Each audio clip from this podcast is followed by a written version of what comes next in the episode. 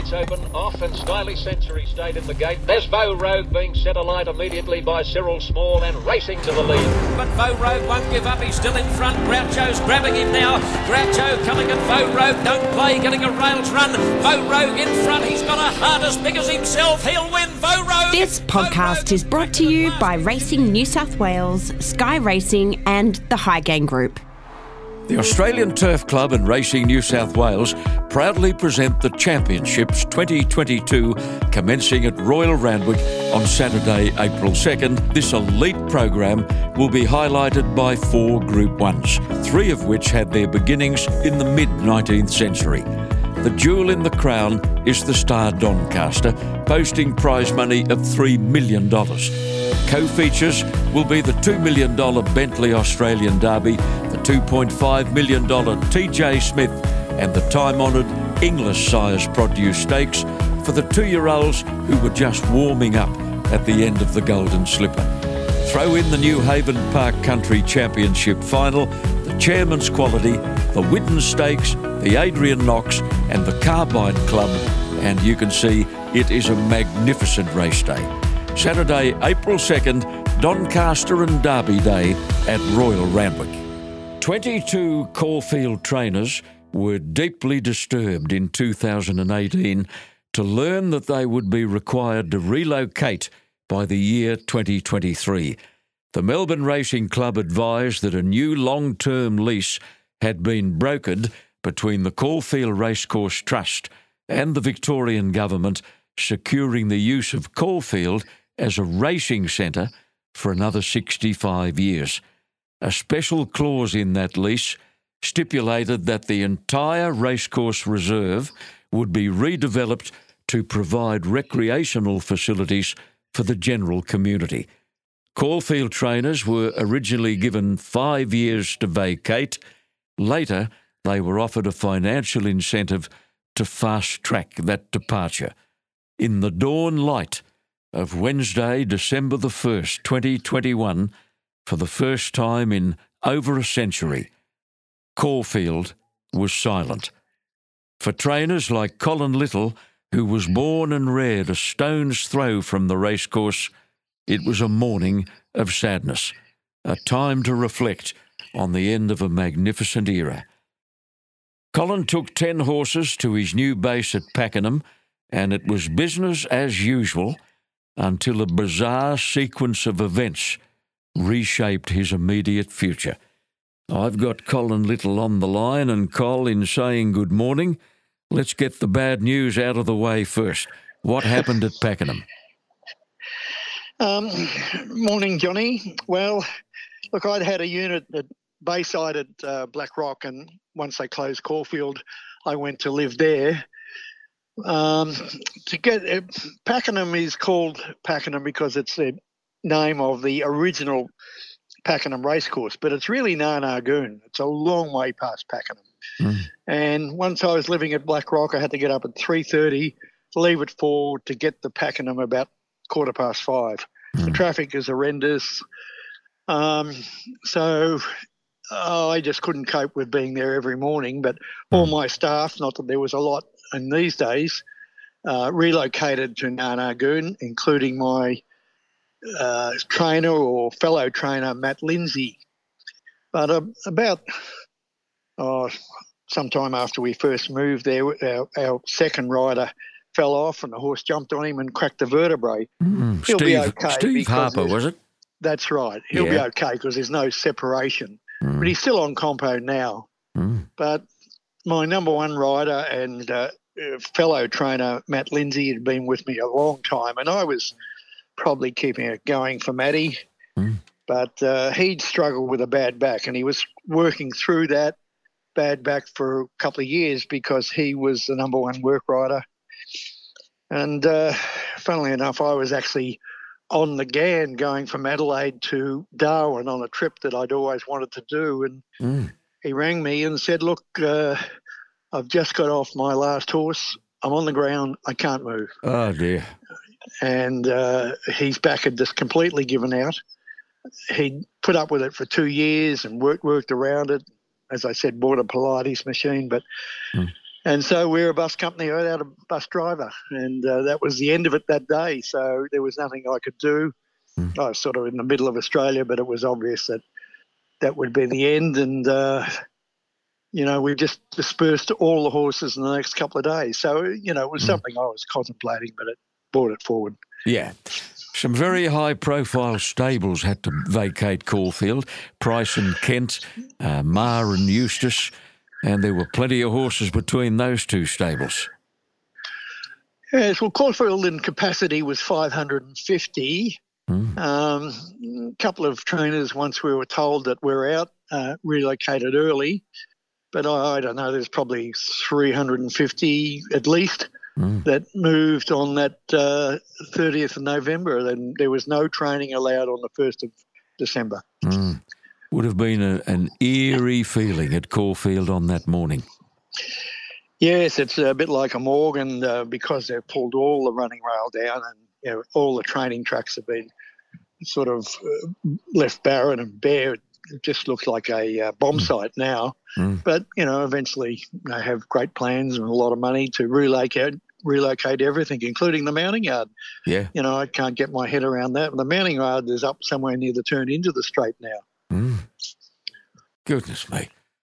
We'll get used to it, Colin. You get used to anything. Your whole life had revolved around Caulfield Racecourse and the training precinct, and it must have been an enormous wrench.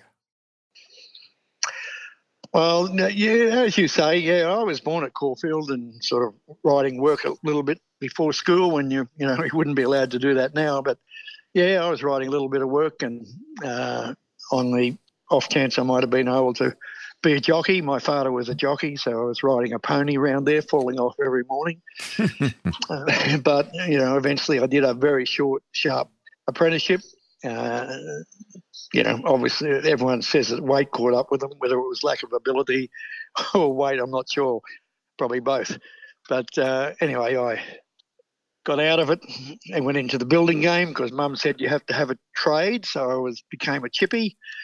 But in my 20s, I started to get a horse, play around with one horse, and one became two. And mm. it was that case for a long time. But uh, eventually, having trained out of my parents' little six horse stable off course, as nearly everyone was, mm. I was able to eventually move into uh, the community stables on track. Mm and we stayed there for a while. Had some nice horses there, but my uh, luck of a lifetime happened when uh, Brian Ralph, who had the old Ken Hilton stable, invited me in to take half the stable because mm. that's sort of in the 80s when things are pretty tough.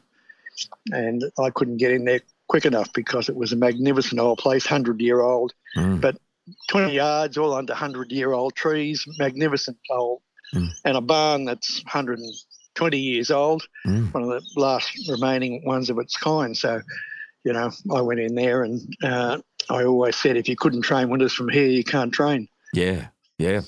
Now, let's just go back to the genetic forces that influenced your entire career. Your dad, Bill, was a jockey who rode winners in Melbourne and later landed a contract in India, where in his day Australian jockeys were very much in demand, much like Hong Kong today.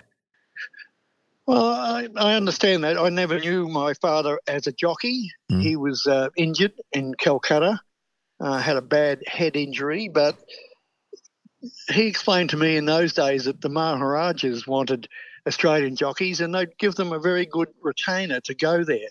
Um, and I'm not sure about the racing, how strong it was, but it was certainly lucrative. Mm. And there's a few photos of jockeys in three piece suits uh, sitting around uh, big dining room tables, silverware everywhere. Mm. And, you know, I think they were uh, really treated terribly well there.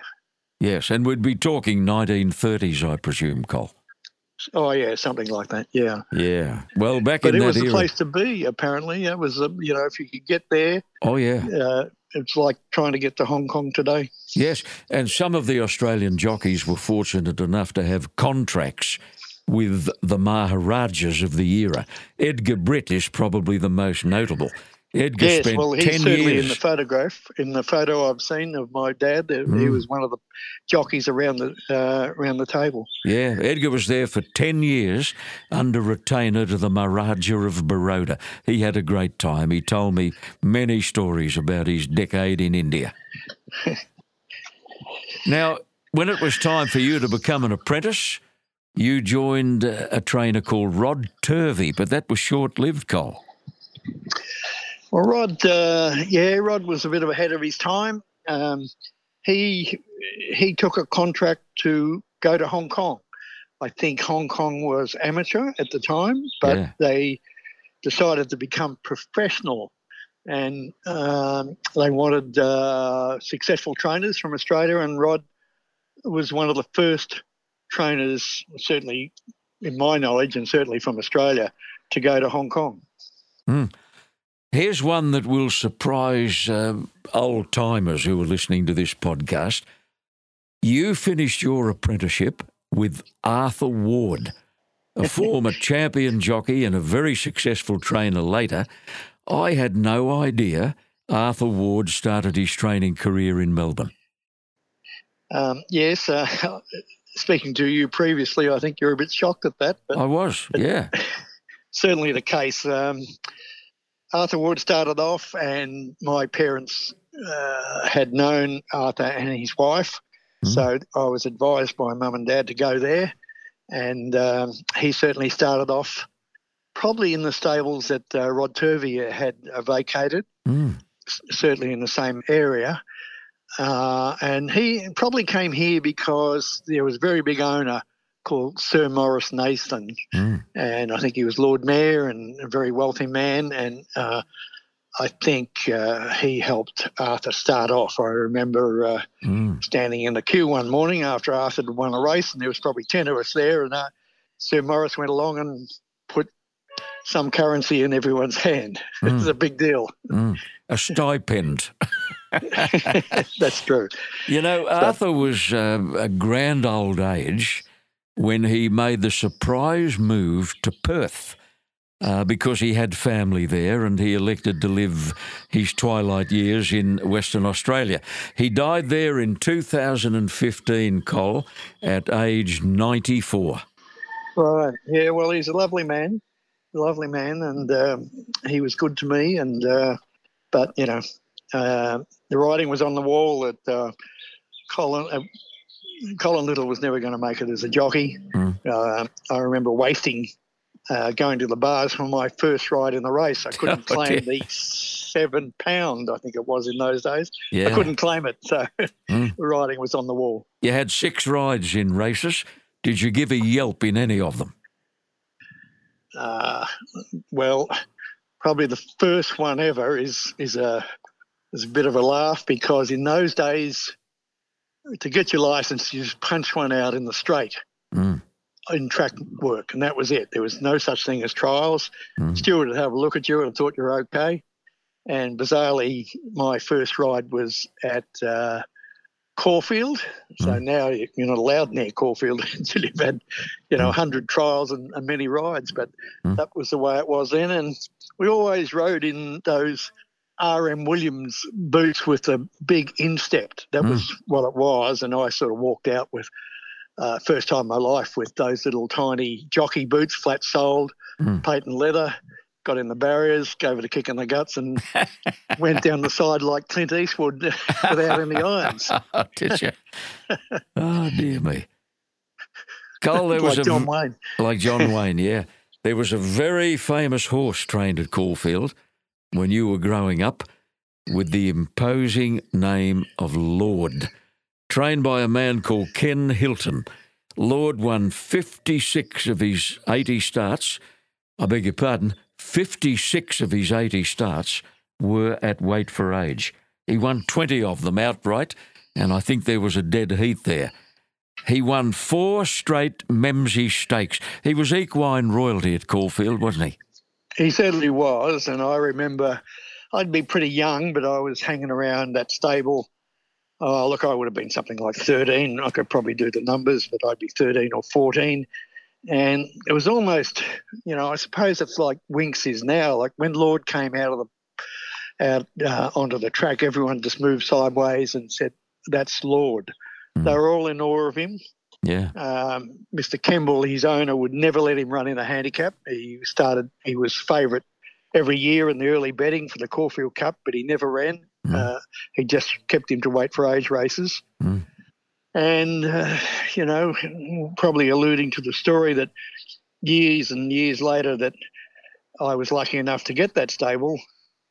Uh, and my wife stay the house was terribly run down and Mm. Uh, it had been called uh, Hilton's joint, then Mm. Ralphie's joint, and then it was in danger of being Little's joint. Mm. And my wife wanted a better name than that because she decided to spend a lot of time and, and a fair bit of money resur- resurrecting, renovating the, Mm. the house, the beautiful old rundown house, but she turned it into a bed and breakfast. Yeah. So she she completely renovated it, got up on scaffold and painted the uh, the ceilings, and uh, but it needed a better name, and we were thinking about it, and I just just vaguely remember this horse when I was a kid, how how they were in awe of it. So we we called it Lord Lodge, and that's where the mail comes now. Comes to Lord Lodge.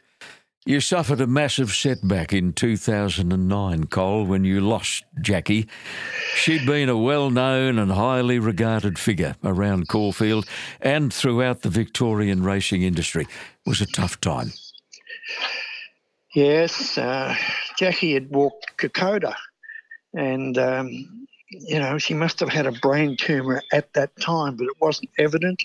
Mm. And I was in passenger in her car not long after she came back from Kokoda, and she put the left blinker on and turned right. Oh, dear. And I just looked at her, and I just thought, mm, something's not right here. And we took her to hospital, and they diagnosed a brain tumor very quickly at great hospital, Epworth, and they did their best for her for the next 12 months, but um, she couldn't survive uh, the brain tumour. Her talents, of course, were to the fore when she uh, renovated and transformed, really, that old house at Caulfield, which you tell me uh, will have a future under the heritage listing. Yes, I think the stable and the house, they'll do something with it. They, they certainly can't knock it down. And I think talking to Jason Kerr, who was the track manager, but now he's been sort of elevated a little bit to maybe look after the renovations. And he tells me they'll, they'll flatten all the yards, but they'll probably gra- grass everything out the back. And they're, they're not Mm. quite sure what they'll do with it, but they'll do something, whether it's a cafeteria or a museum. Yeah, So the house stays and so does the barn. good news. When you started training, uh, you had another job. You'd work a couple of horses in the dark uh, by dashing off to the building trade. What did you do in that role? I was a tippy, a carpenter. Hmm. I did a, a full apprenticeship. Uh, came out in my early twenties, and you know started to mess around with one or one horse or two horses. So, Hmm. you know, you're young, living on the smell of an oily rag. Didn't matter. Get up at three, work the horses, run off to work, come back after work, take it for a walk and a feed. And just seemed like fun in those days. Hmm. But it went on like that for some time, and uh, you know, I was sort of getting nowhere really, and uh, trained one winner or two winners, but you know, training a metropolitan winner was almost like flying to the moon. Yeah. So I decided that this is not for me. But instead of retiring and giving it away today, I'll have a little think about it. So I jumped in the car, Mm. drove straight through to Surfers Paradise in, in 18 hours, laid on the beach for um, three or four days and made a decision that if I didn't train a winner Mm. in, in the next 12 months, I'd give it away. Did you? Yeah. So um, I trained three. Yeah. So, So that was gave it. me the incentive to go on. Your first winner was Sinatra at Traralgon. What owner would call a filly Sinatra? I don't know. It's a long time ago. A Hmm. long time ago. But anyway, I do remember that. It was at Traralgon. I do remember it. I even think I had something on it. Good. Your first city win remains one of your most indelible memories. It was a mare called Tune Up, and that special win, Cole, helped a very famous jockey of the day to win one of his 11 premierships. Um, well, a bit of a story there. I played a bit of squash down the Alma Club, uh, little club uh, where you could play a bit of squash and have a drink, Mm. and uh, met a chap there called Noel Stewart, and his sister bizarrely had inherited a mare and foal, so uh, they didn't know anyone in racing, and I was sort of sort of in racing when they asked me to have a look at the mare and foal. Well, the foal was really a uh, you know, almost ready to be broken in. Mm. I had a look at it, thought it was a pretty good type, and I recommended they put it into work Mm. with me. Of course. and it was my first Metropolitan winner. Mhm. And uh, a week or two later, um, Roy Higgins was just getting to the end of his career. He was struggling a bit, but he was still neck and neck in the in the uh, championship, jockey championship, and everyone loved Roy. And you know, it was my great pleasure to give him a ride, and uh, he won on that little filly, and yeah, I think he won the premiership by one. Mm. And I always remember that because Roy is everyone's idol. Tune Up was owned by a charming lady called Joan Herman, who became a wonderful friend and supporter. Yeah, she was my first uh, winner. She supplied the first winner, and then uh, the mare went off to True Statement, who seemed to have a bit of um, uh, kudos, and uh, the resultant uh, foal was a horse called Testimony. Mm. Um, Joan was struggling with the fees and, and just told me early on that she needed some partners. So I think her brother went in and Mm. I, I met a young bloke called Rod Fitzroy and Mm. I thought they might get on and I thought he might enjoy taking a share in a horse. And uh, so Joan and I and Rod Fitzroy had a great time because that horse won 13 in town. Oh, oh, he was an amazing horse. Yeah, a lot of horse, not many win 13 in town, and Joan had had a very, very sad life. Her husband had been in an accident, and he was he was just a bit of a vegetable in hospital. But she spent all her spare time looking after him, and we were able to sort of get her a little bit away from that. Uh, and you know, Rod and Joan got on famously, and they were out to dinner and lunches all the time on the back of testimony. And they became great friends. Well, he must have had a touch of freak about him, Cole Testimony, because he actually bled in the 1985 Futurity Stakes, but he came back to win another seven. He ran second in the Group 1 Goodwood Handicap at Morphettville. And uh, he, he just went on and on forever. And as you said, 13 Metropolitan wins. Yeah, he started. He was a three-year-old in the futurity, and he started favourite. And he ran furlong last, and we were with him after the race. It wasn't just a bleed; it was a terrible bleed. There was three or four vets around him. They were almost holding him up, and they didn't really think he would make it.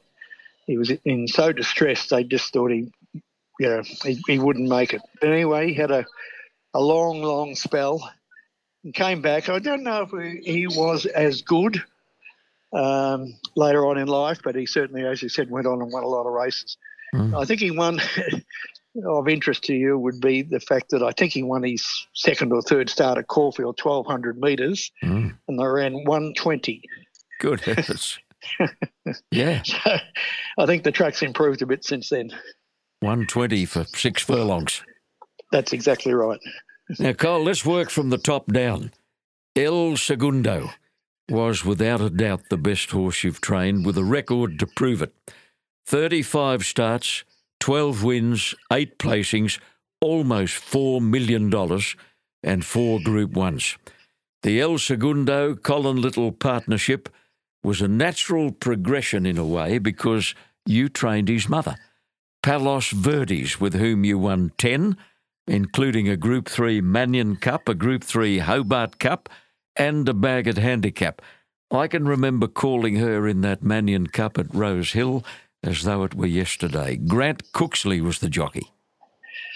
That's true. Um, she broke the track record there. She actually held three track records in Hobart, Mornington Cup, and Manion Cup. I'm not sure if she still holds it in in uh, in Sydney, but she held it for a long time. She's a very good mare. Um, took me a long time to work it out that um, she came into her own after Christmas. Mm. I could I thought she was a chance for the lightweight in the Caulfield Cup, but I could never get it going in winter. But as soon as it Mm. heated up, um, it was 40 degrees when she won the Mornington Cup. It was very hot when she won the Hobart Cup. Mhm. And the penny finally dropped that this filly just doesn't do well in winter. Mm. Uh, tried everything, but it just I couldn't get it going until everything warmed up. So Mm. the following year we sent it to Brisbane um, to uh, uh, winter in, in uh, Brisbane, but she got something wrong in the float, and she you know took a long time to get over it, and that was the end of the spring. Mm. But she was underrated. I, I think she was very good filly, and as I said, she broke three track records. Maybe El Segundo was meant to come into the world. You had Palos Verdes in the stable at Caulfield, and Sydney trainer Clarry Conners had stables in the same complex. He didn't have a spare box for a snippets cult, which had arrived at his place, and Clarry got you to do him a favour. You put the colt in your stables, and all hell broke loose. What happened? Well, that horse had run in the Caulfield Guineas, but he'd started 50 to 1. And, you know, he was just an unknown horse. But Curry didn't even tell me what he was. He just, could you look after this for a short time? Well, Hmm. he was a colt, obviously. We put him down one end, but he just took a shine to Palos Verdes and he was screaming out there all the time, trying to get at her. And anyway, I was on the phone to Clarry all the time. When, when, when's this horse moving? Hmm. Clarry, typical Clarry. Oh, you know, the photo will be there shortly Yeah. but shortly turned into about three or four days, and I was getting really worried. But Mm. anyway, eventually he had to depart from the stables and say goodbye to Palos Verdes. But the horse turned out to be Pins, who Yeah. turned went to New Zealand, and he caught up with Palos Verdes a few years later, and the result is El Segundo. Yeah, and coincidentally, some of the owners of Palos Verdes took shares in El Segundo. Yeah, well, when when she, um, what had actually happened when I bought her for seven thousand, it's a bit of money at the time. Mm. Um, the vendor came up to me and said, "I'll keep half." So okay, that was half sold. I was happy with that. Took her back and um, uh, ran into a, a bloke called Ian Hickey, and um, he said he'd take the other half and got a few mates into it. So they actually were half of El Segundo when he was sold because they remained half owner of the mare right through. Well, just pause for a break on the podcast, Cole. When we come back, we'll uh, review the wonderful career of El Segundo. Mitavite has been producing high quality feeds and supplements for all walks of equine life for almost 40 years. Mitavite has become a household name in racing and breeding circles with products like Athlete, Formula 3, and Breeder, time tested products in the breeding barn and on the racetrack. 26 thoroughbred Group 1 winners this season have been on a Mitavite feeding regime. From humble beginnings on the New South Wales Central Coast, Mitavite has become a world leader in equine nutrition. Infrastructure investment in the production mill and close attention to nutritional science keeps Mitavite at a standard of excellence developed over four decades. Check the website mitavite.com or follow the Mitavite Racing and Breeding Facebook page. The Mitavite brand has earned the respect of horse people all over the world. Well, El Segundo won six of his first nine and a Group One at only his ninth start. That was the Caulfield Stakes. He was a very serious horse, wasn't he? He was. Um, great friend of mine, Danny Berriton, rode him his first run in the race, but he was very delicate and um, he ran second, uh, probably not beaten up. And I turned him out because I thought he wanted more time. And then, not sure what happened uh, with the rider, but the next uh, time he started, he went. Uh, Michelle Payne rode him, and he went to Cranbourne, won a maiden, broke the track record, like Mm. Mum Yeah. and uh, still holds it today. Mm. Um, anyway, Michelle got off and said, uh, "It's got some ability, this horse. I'd like to stay with it," which Yeah. is okay. mm. but she was engaged to ride at its next start, and um, she fell off on the morning um, of the, the, race and broke a scaphoid in her wrist, and you know, and mm. she couldn't ride him for quite some time, and you know, she blames that horse for her not winning a or that fall from not winning a, a Cox Plate. Mm. She made up for it later with the Melbourne Cup. She'll have to be satisfied with that. You would think so. You decided to have a crack at the Caulfield Cup, won by Railings. He finished unplaced, but not far away, Col. He was two lengths behind the winner, and there were a few excuses on the day. Yeah, uh, my fault. Uh, bizarrely, I, I, hadn't really had much of a discussion with Gouch. Before the race, he knew the horse. You know, we knew what we were doing, but he stood in the mounting yard and he said, I'd like to go forward. And I said, Oh, gosh, like he goes back all the time. This is his first run, in the mile and a half. You know, why would you want to do that? And he just mm. said, Oh, you know, might get into a bit of trouble if I get back. Mm. But anyway, um, the name of the horse escapes me, but he was on his outside going down the half mile. Mm. Great, big, strong horse, uh, 600 kilos, and he had El Segundo trapped on the fence and he couldn't get out. Mm. Gouch said he spent a furlong trying to push him out the way, but he said he was just using up too much energy. Mm. He had to sit and wait for a run, and the run didn't come. Uh, I think if I had let Gouch do his own thing, it might have been a different story. Mm. Well, it's good of you to admit it all these years later. Now, Cole, he went to the paddock and following a long spell, he came back for a brilliant preparation. He ran second in the Aurie's Star, he won the Memsie, he won the Underwood, he ran third in the Yalumba, and he was beaten a lip by Fields of Omar in the 2006 Cox Plate. Um, all true. mm. um, yeah, not you know, it was um, not the worst day of my life, except that the broadcaster called him the winner. I think Daryl Raphael was the broadcaster for some reason, mm.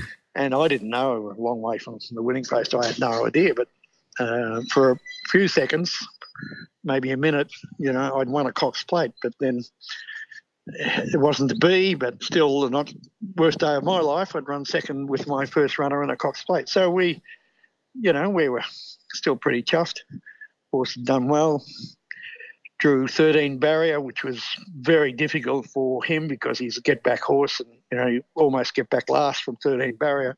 Mm-hmm. Um, but anyway, as the year went on, we just sort of thought mm, we've got some unfinished business there, and mm. uh, I thought the horse was a much better, much stronger horse the following year. Mm. He ran fourth in the Mackinnon after that Cox Plate, beaten a fair way. Had he come to the end of it by then? Well, I think I made a mistake in running him. I thought all week we looked at him. There was no pressure to run him. I thought he was as good as gold. I thought, yeah, no problem. He's taken no ill effect. But things changed on the day when he was at the races. I could just tell that he was not happy. Mm. He was not himself, and I almost scratched him. But the the you know the signs are pretty vague. You know, you can't say he's sore or you know he's lame or you know something like that. I just had this gut feeling that I that he was not quite right. He wasn't himself on the day, and mm. uh, he ran like that. But funnily enough, he loved uh, the Aurie's Star. He ran in that. He loved it uh, down the straight at Flemington, but he never went well in the 2,000 metres at Flemington. Mm. He never never showed his true form, and I don't know why. Mm. You've got some interesting sound effects there, Colin, in the background. I oh, thought I heard a motorbike uh, kick over yeah, there a minute ago. Just finished having a bit of breakfast in, in a cafeteria here. I'll walk away from it. no, it's okay. No problem.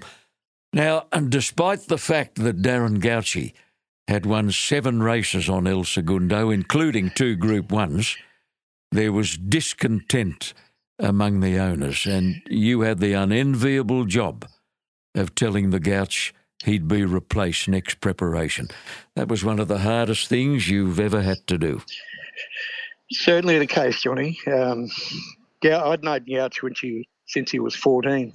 I actually went to his parents and see to see if I could apprentice him, Mm. but they decided to go to the great apprentice trainer Frank King. Mm.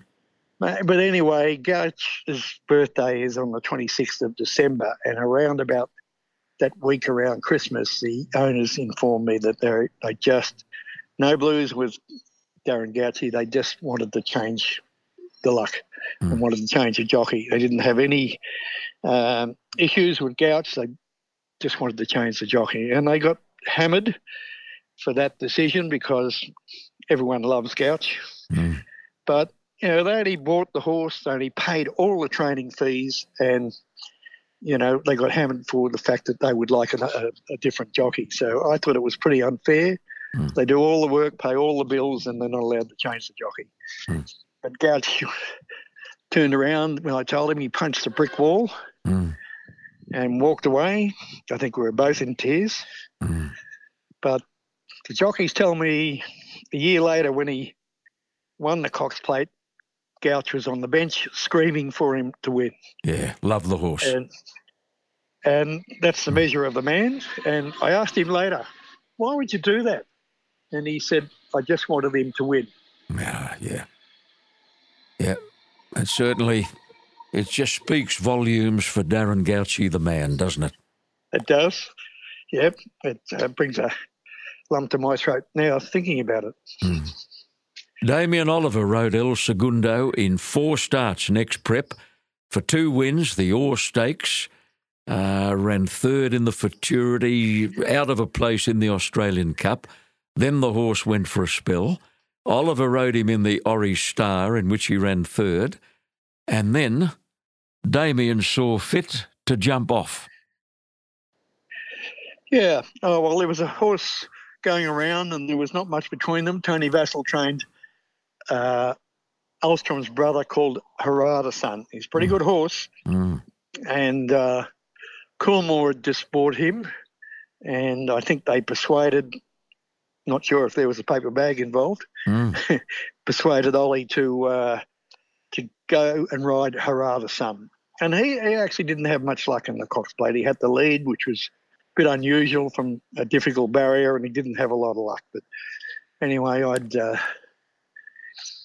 uh, you know had to make a decision when Ollie surprisingly jumped off. But um, I'd seen this cool bloke ride for Moody.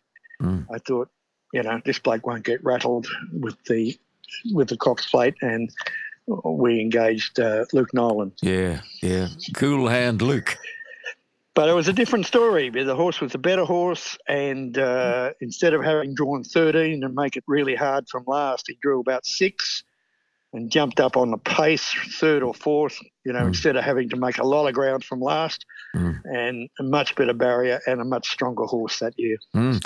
He beat Wonderful World and Haradasun ran third, which would have uh, generated mixed feelings in Damien Oliver, I'd imagine.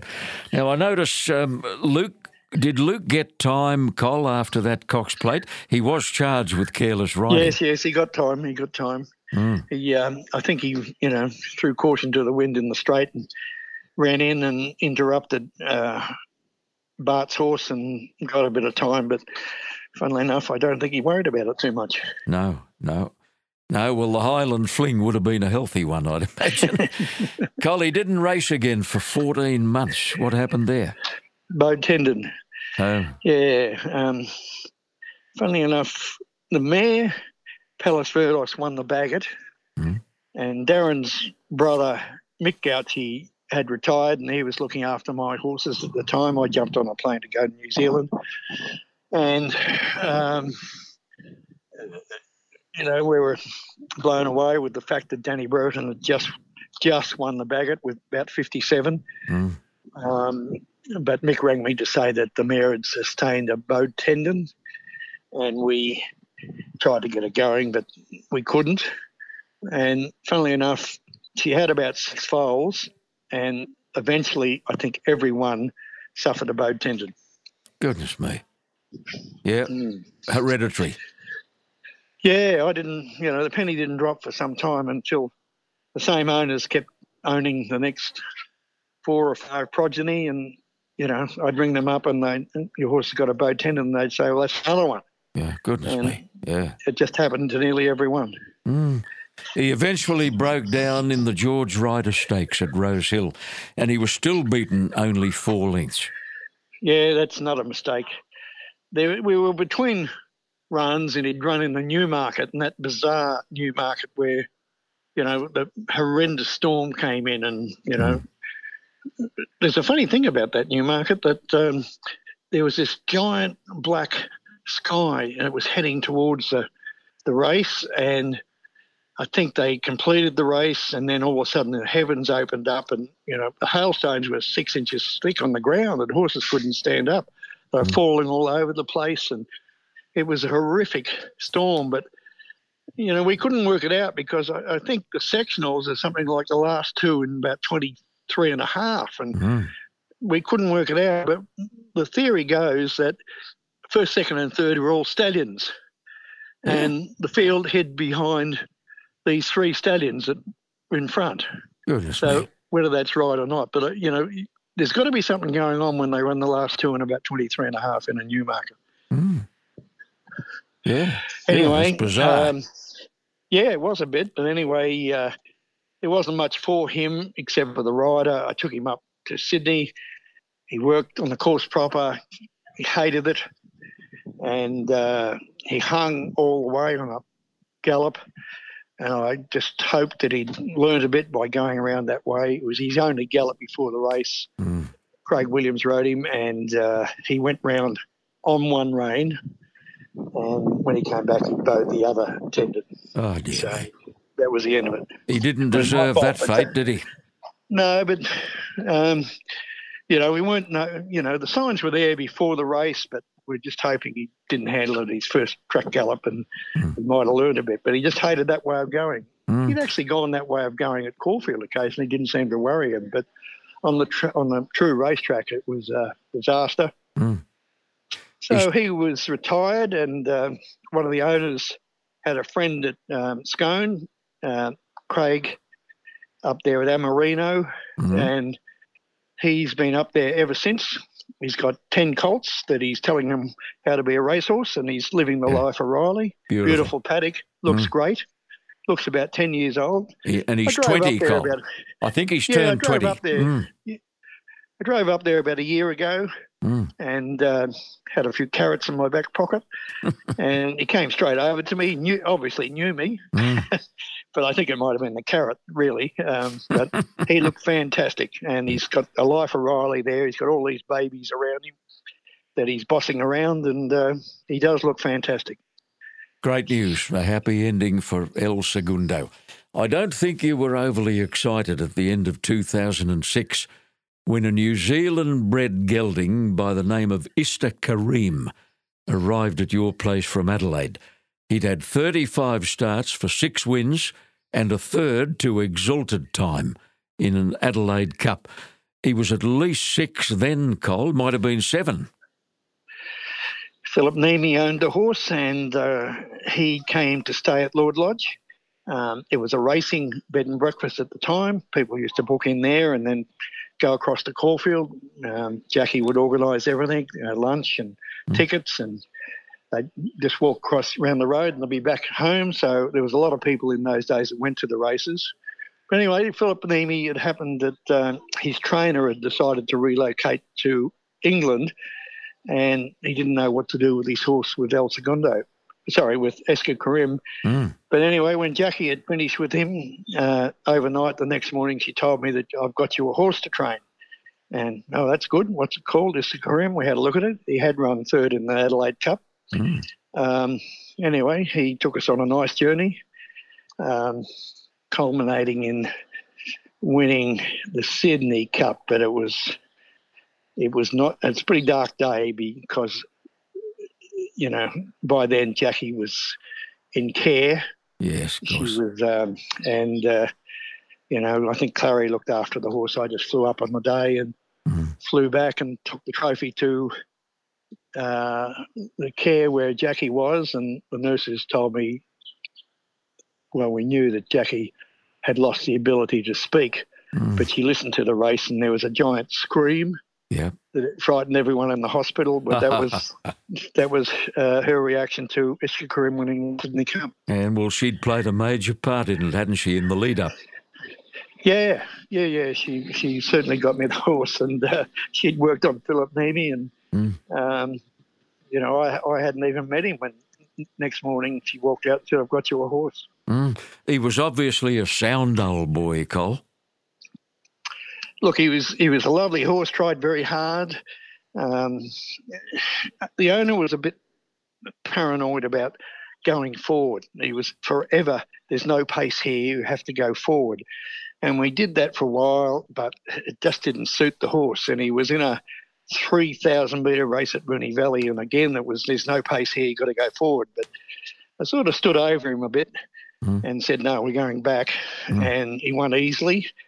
And then we're in Danny Brereton rode him in the chairman's. Uh, uh, he didn't get beaten that far, and Danny said he cut a leg off, or maybe two legs to ride him 53 and a half, I think it was, in the Sydney Cup. But Ah, no hope, uh, in my our opinion. But Craig got on him, and Craig was in the mounting yard, and I said, "Have you seen these horses replay?" And typical Craig said, "Oh yeah, I've watched every run he's ever had in his life," which is typical Craig. yeah. And I said, uh, and the owner, you know, no pace here, you got to go forward. And Craig was a bit that way too, but I just said, you are going back. Just go back. Oh, And uh, that was the way to ride the horse. He was a different horse if you gave him a chance. Another second-hand horse you took to Group One level was Blue Tigeroo. I think he was a Class Three when you got him. You won six races with him, including four in town, and then you slipped him across Bass Strait for the Hobart Cup, and Damien went with him. Yeah, that's true. Um, he he he was an improving horse. Kept uh, coping and, and improving. And I had two runners in the in the Hobart Cup. Uh, tough old horse called Ruber John that drew about 16. Danny Brereton rode it. He was on the fence running third as they went out of the straight the first time. Unbelievable ride. And I felt very sorry for him after the race because Blue Tigeroo's superior horse just was able to cut him down. But I don't know how Danny ever got him third on the fence going out of the straight the first time for 16 barrier. But it's the ride of the century. But unfortunately, he ran into a better horse on the day. He had a little freshen uh, before running a nice fifth in the Australian Cup, won by Pompeii Ruler. And then you took him to Sydney for the Group 1 BMW, and Damien Oliver was keen to get back on. Um, yeah, that's true. It was mainly the owners that had so much faith in the horse. I was sort of enamored with El Segundo, and I, you know, I knew El Segundo was a better horse, and I might have downplayed Blue Tigeroo a little bit, but the owners were very bullish, and they insisted that we pay fifty grand to run in the BMW. They thought he was up to it, and they were right. Um, great ride by Ollie. Hardware went round a horse and uh, was able to get money.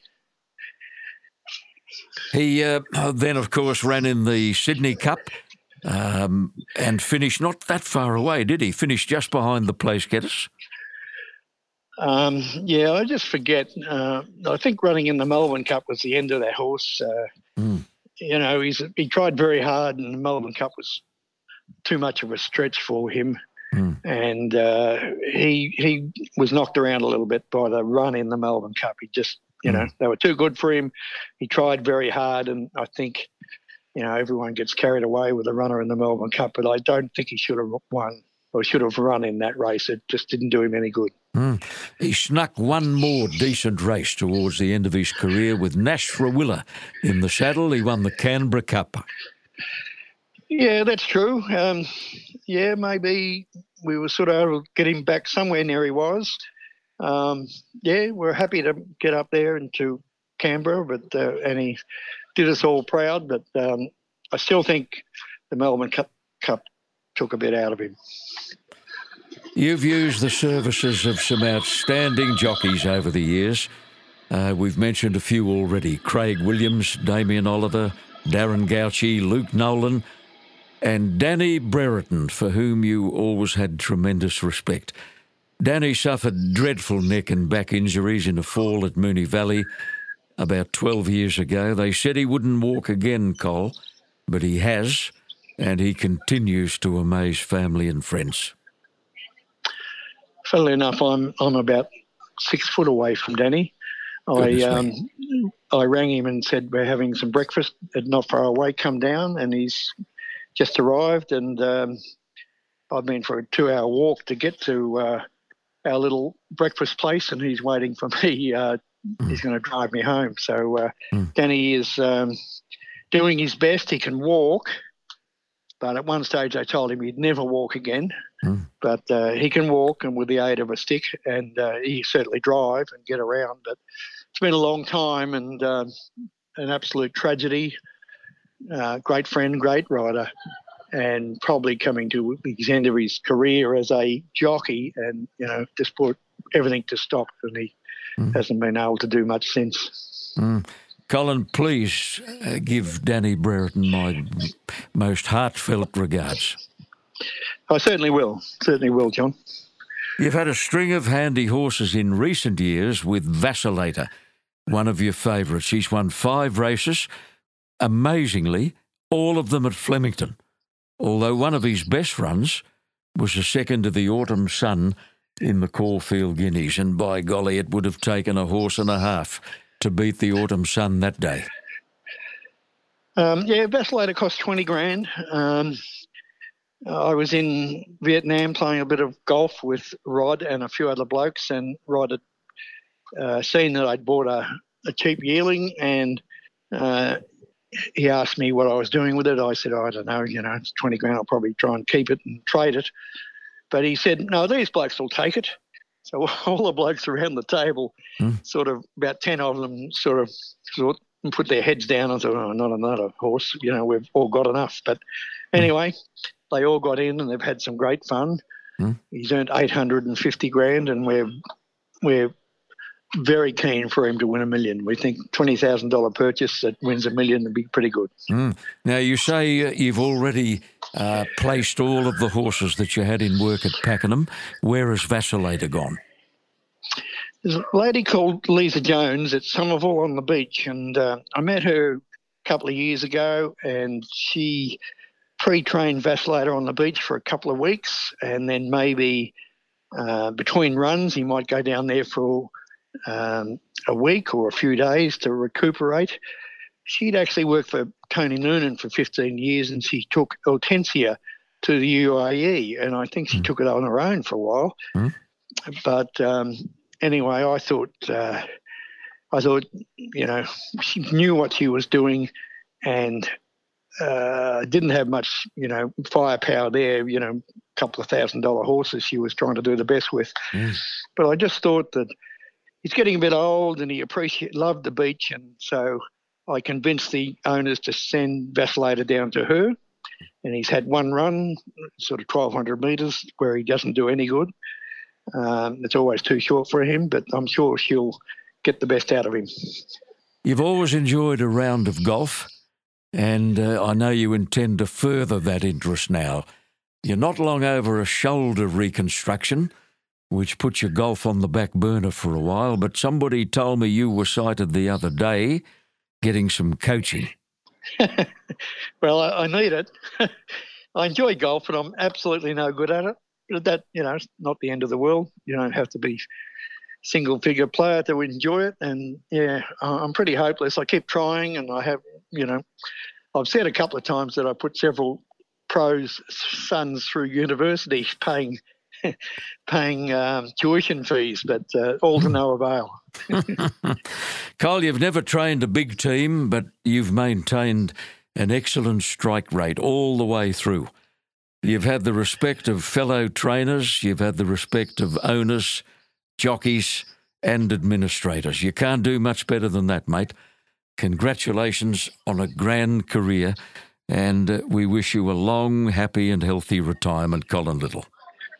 Thanks very much, Johnny. Thank Pleasure you for being with us. Thanks, Cole, on a podcast produced by Supernova Sound. Trainers strive to have horses spot on for race day. Fuel cells up, the right mental state, the right fitness levels. Equally important is the horse's capacity to recover quickly from racing and track work. The aim is to give owners every opportunity to win optimum prize money by keeping a horse in training for as long as possible. Hygain Recuperate is a powerful blend of electrolytes, B group vitamins, and vitamin E in paste form, which can be administered after fast work and in the days leading up to a race to assist recovery. 30 ml of Recuperate, drawn from the 500 ml bulk pack, is the economical alternative to individual electrolyte and vitamin paste syringes. Hygain Recuperate powers performance and recovery. Visit the Hygain website and use promo code johntap.racing to receive 15% off your next Recuperate purchase.